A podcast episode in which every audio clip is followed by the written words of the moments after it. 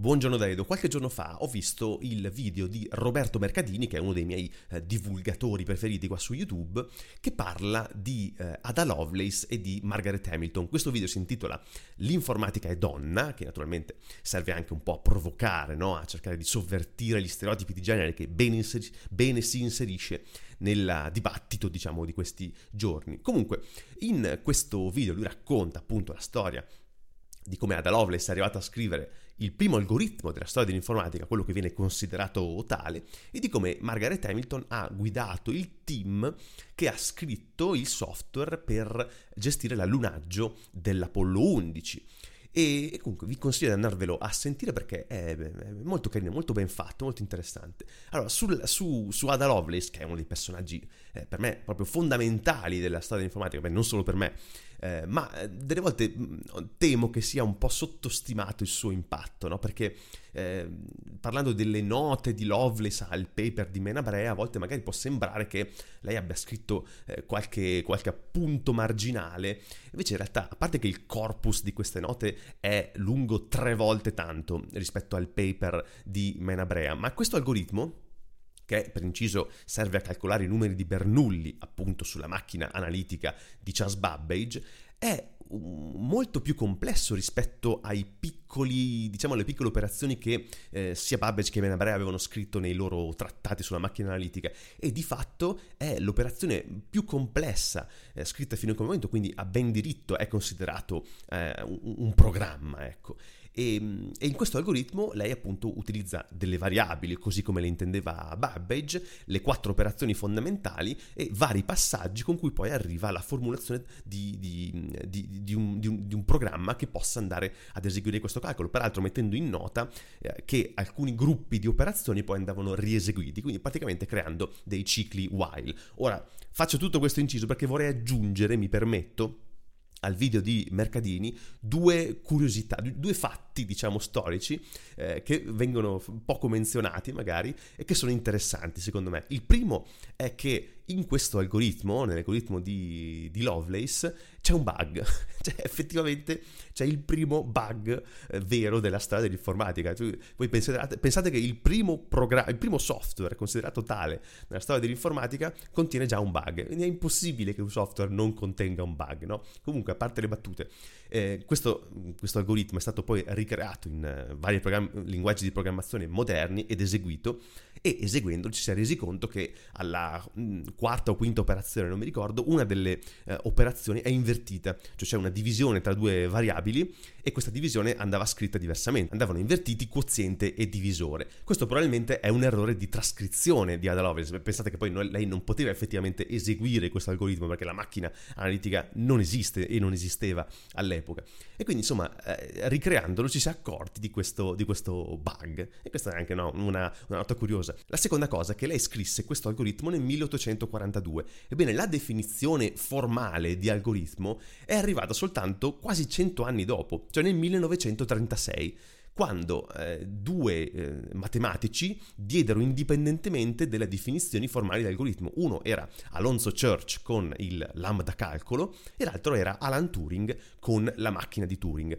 Peraltro poi eh, Turing si accorse che lambda calcolo e macchina di Turing erano equivalenti in, in termini di definizioni formali. Poi i due studiarono insieme a Princeton, anzi in realtà Turing studiò sotto Church a Princeton per quanto uno eh, possa insegnare qualcosa a Alan Turing, ma comunque studiarono insieme insieme e eh, poi scrissero le tesi di Church-Turing dove si eh, definisce che eh, qualunque algoritmo ecco, può essere eseguito dalla macchina universale di Turing. Quindi insomma per dire che la definizione formale di questa parola, di algoritmo, è stata data soltanto eh, quasi 100 anni dopo che Lovelace scrisse il primo. In realtà non è neanche una definizione formale, nel senso che non c'è una definizione matematica di algoritmo, è una definizione più che altro intuitiva, no? leggendo le sue notazioni, le sue implementazioni, ecco come può essere il lambda calcolo, la macchina di Turing, ecco si, si, si, va a definire che cos'è l'algoritmo, però non esiste una definizione matematica uh, di questo. E queste erano le due curiosità, diciamo i due fatti che volevo aggiungere al video di Mercadini che comunque resta interessante, quindi vi consiglio di vederlo e adesso vi do qualche notizina di oggi, non è una giornata di grandi notizie, però ve le butto lì qualcuno.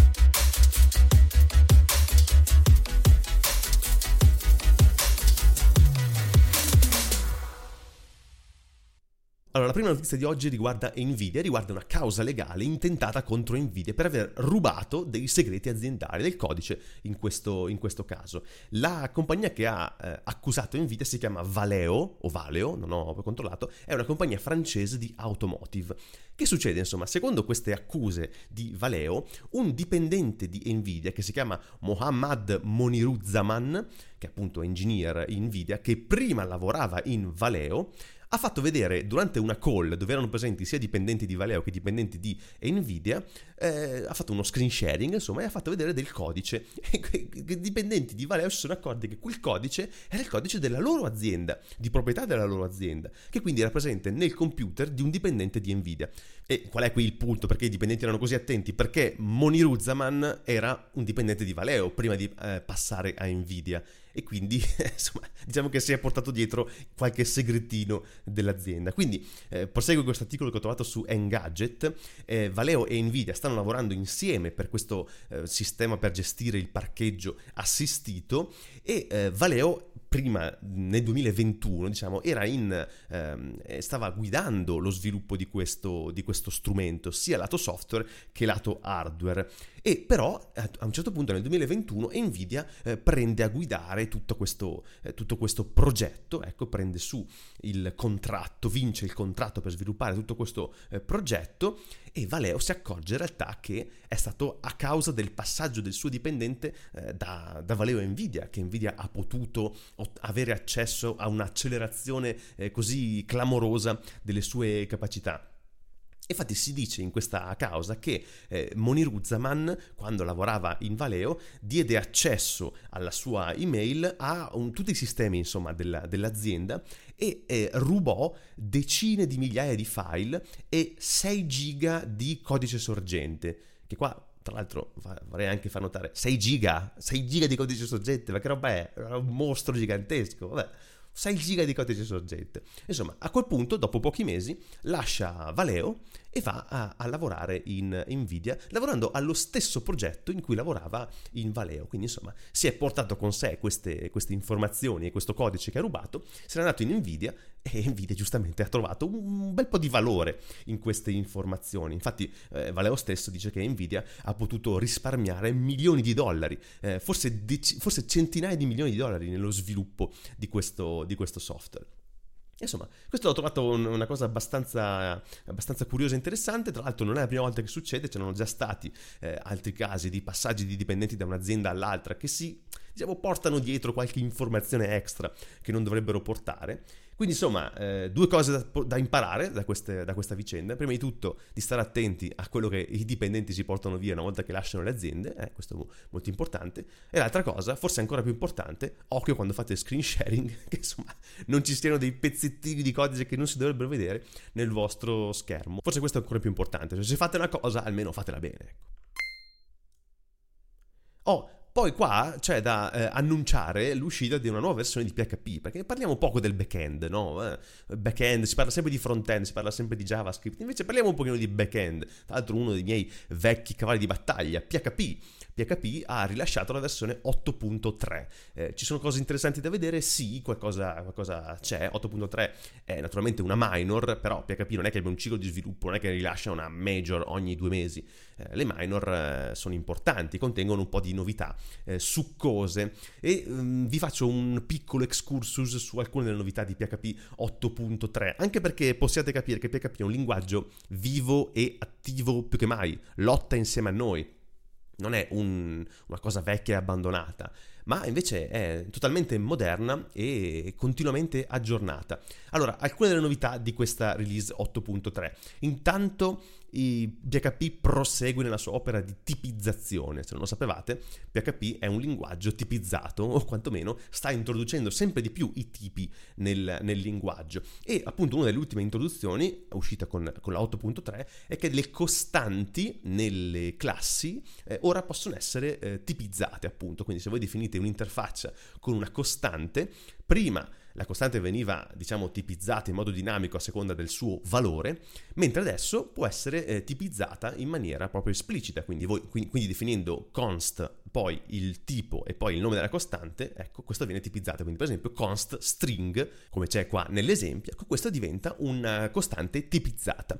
Sempre sulle costanti c'è una piccola miglioria che però eh, può essere ben accolta da chi programma in PHP, e cioè il fatto che ora ci si può riferire alle costanti delle classi non più utilizzando la funzione eh, constant, ma direttamente usando la, eh, una delle tipiche notazioni di PHP, cioè due punti, due punti, per chi è familiare, ecco. Quindi si può accedere a una costante di una classe direttamente con nome della classe, due punti, due punti, poi il nome della costante e si prende direttamente il valore senza dover passare per la funzione constant. E poi l'ultima cosa abbastanza eh, importante, poi ce ne sono altre un pochino più piccoline, però questa è interessante, c'è un attributo override un attributo che si scrive cancelletto, poi parentesi quadra, override. Un po' forse complicato, però serve per dare appunto evidenza all'interprete che qui c'è una, una notazione che serve a lui, non un commento. Ecco, con questo attributo si può dichiarare esplicitamente che il metodo di una classe sta sovrascrivendo un metodo parent. Sapete che voi nei linguaggi oggetti potete estendere una classe, quindi per esempio in PHP in questo caso dichiarate che una classe estende con la notazione extends un'altra classe sulla classe che estende voi potete anche sovrascrivere i metodi. Quindi date al metodo, come si fa a sovrascrivere un metodo? Date al metodo lo stesso nome. Dandogli lo stesso nome poi potete scrivere vostra, eh, il, il corpo del vostro metodo e questo viene sovrascritto nella vostra nuova classe. Qual è il problema? Che se vi sbagliate nella scrittura un, de, del nome di questo metodo, di questa funzione, magari fate un typo, non ve ne accorgete, ecco che non state più sovrascrivendo un metodo, ma ne state creando uno nuovo. Molte volte eh, questo eh, può essere un problema, voi magari volete fare enforcing e volete dichiarare esplicitamente che questo metodo sta eh, sovrascrivendo un metodo parent, perché così l'interprete, se avete fatto un typo, si accorge che e vi dice ehi ma voi non state sovrascrivendo niente, questo metodo non esiste. Quindi con la notazione override, con l'attributo override scritto appunto sopra il metodo che sovrascrivete, il compilatore, nel caso non esista un metodo di ugual nome nella classe parent, vi dà un errore. Quindi è una cosa conveniente in molti casi quando voi estendete una classe e quindi un'aggiunta gradita al, al linguaggio, insomma, che non farà altro che semplificarlo. Ci sono altre mh, mm, piccole novità, vi consiglio di andarvele a vedere, sono sul sito ufficiale di PHP alla news del rilascio di PHP 8.3. In conclusione due cose molto veloci, più che altro andatevele a vedere se vi interessano un po' di più. Ecco, su Foronix ho trovato l'annuncio del rilascio della versione 1.0 di Pipewire, finalmente, insomma, dopo un po' di anni. Pipewire è in versione 1.0, in versione stable, non ci sono grosse differenze tra questa versione e la 0.3, sono eh, completamente le stesse API e ABI, insomma, eh, però insomma è, è importante per far notare come Pipewire ora sia un sistema maturo e soprattutto adottato da un sacco di distribuzioni. Non l'ho detto, ma immagino ormai che sia di pubblico dominio il fatto che Pipewire sia la scelta di riferimento per una distribuzione Linux per gestire l'audio e gli stream video. Ecco, quindi Pipewire 1.0 rilasciato, stabile, e questo l'ho trovato su Foronix.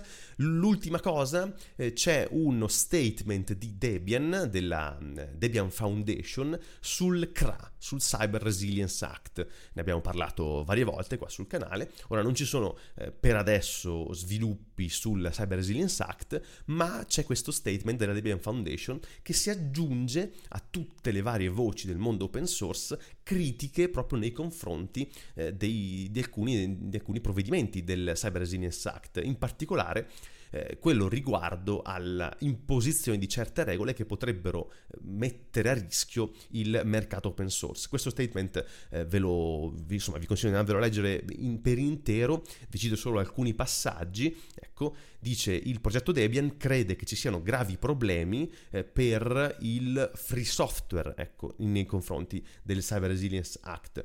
Per esempio, mettere dei requirement così eh, gravosi eh, sul, sui progetti open source potrebbero rendere legalmente mh, pericoloso, ecco, per alcuni ridistribuire questi lavori eh, in open source e eh, inoltre capire, sapere se un progetto è commerciale o non è commerciale non è fattibile, non è fattibile in Debian e non è fattibile in molti progetti open source. Eh, se non vi ricordate, una delle cose più dibattute del Cyber Resilience Act è il fatto che contiene appunto una distinzione eh, o quantomeno si riferisce al software commerciale, senza darne una definizione formale. Il problema è che non esiste una definizione formale di software commerciale. Potrebbe essere qualunque software che in qualche modo raccoglie dei fondi, non solo viene venduto. E quindi questo è abbastanza insomma, indicativo. E inoltre che eh, ci possono essere dei progetti che interrompono il loro sviluppo proprio per paura di quello che può succedere con il Cyber Resilience Act e quindi la sicurezza totale del sistema può peggiorare invece che migliorare dopo questo intervento. Insomma, io consiglio di eh, andarvelo a leggere perché sono, sono, note ulteriori in una vicenda che si continua ad espandere. Questa è solo l'ultima delle voci, diciamo che si è aggiunta, però ce ne sono varie altre. Speriamo almeno che i legislatori europei prendano in considerazione queste voci che sono voci autorevoli, non sono soltanto io che mi batto qua su un piccolo podcast. E direi che questo piccolo podcast nell'episodio di oggi è anche giunto alla sua conclusione. Domani non ci saremo perché? Perché ci sarà eh, Continuous Delivery, quindi sono a Milano negli studioli eh, di Continuous Delivery a registrare una puntata che parlerà di Agile, perché sapete che Agile ha 22 anni, eh? vi sentite vecchi? Io un po' sì, 22 anni di Agile, facciamo un po' una retrospettiva per rimanere, per rimanere in tema, parliamo un po' di che cosa ha portato questo, questo ventennio, ecco il ventennio mi pare, un, mi pare, una bella parola da usare in questo periodo, eh, di Agile, ne parleremo con, con Paolo Postorino che è ormai un decano di questa metodologia. Basta, ho finito qua, noi ci vediamo forse mercoledì e se no, che ne so, un'altra volta. Grazie, fate bravi, alla prossima.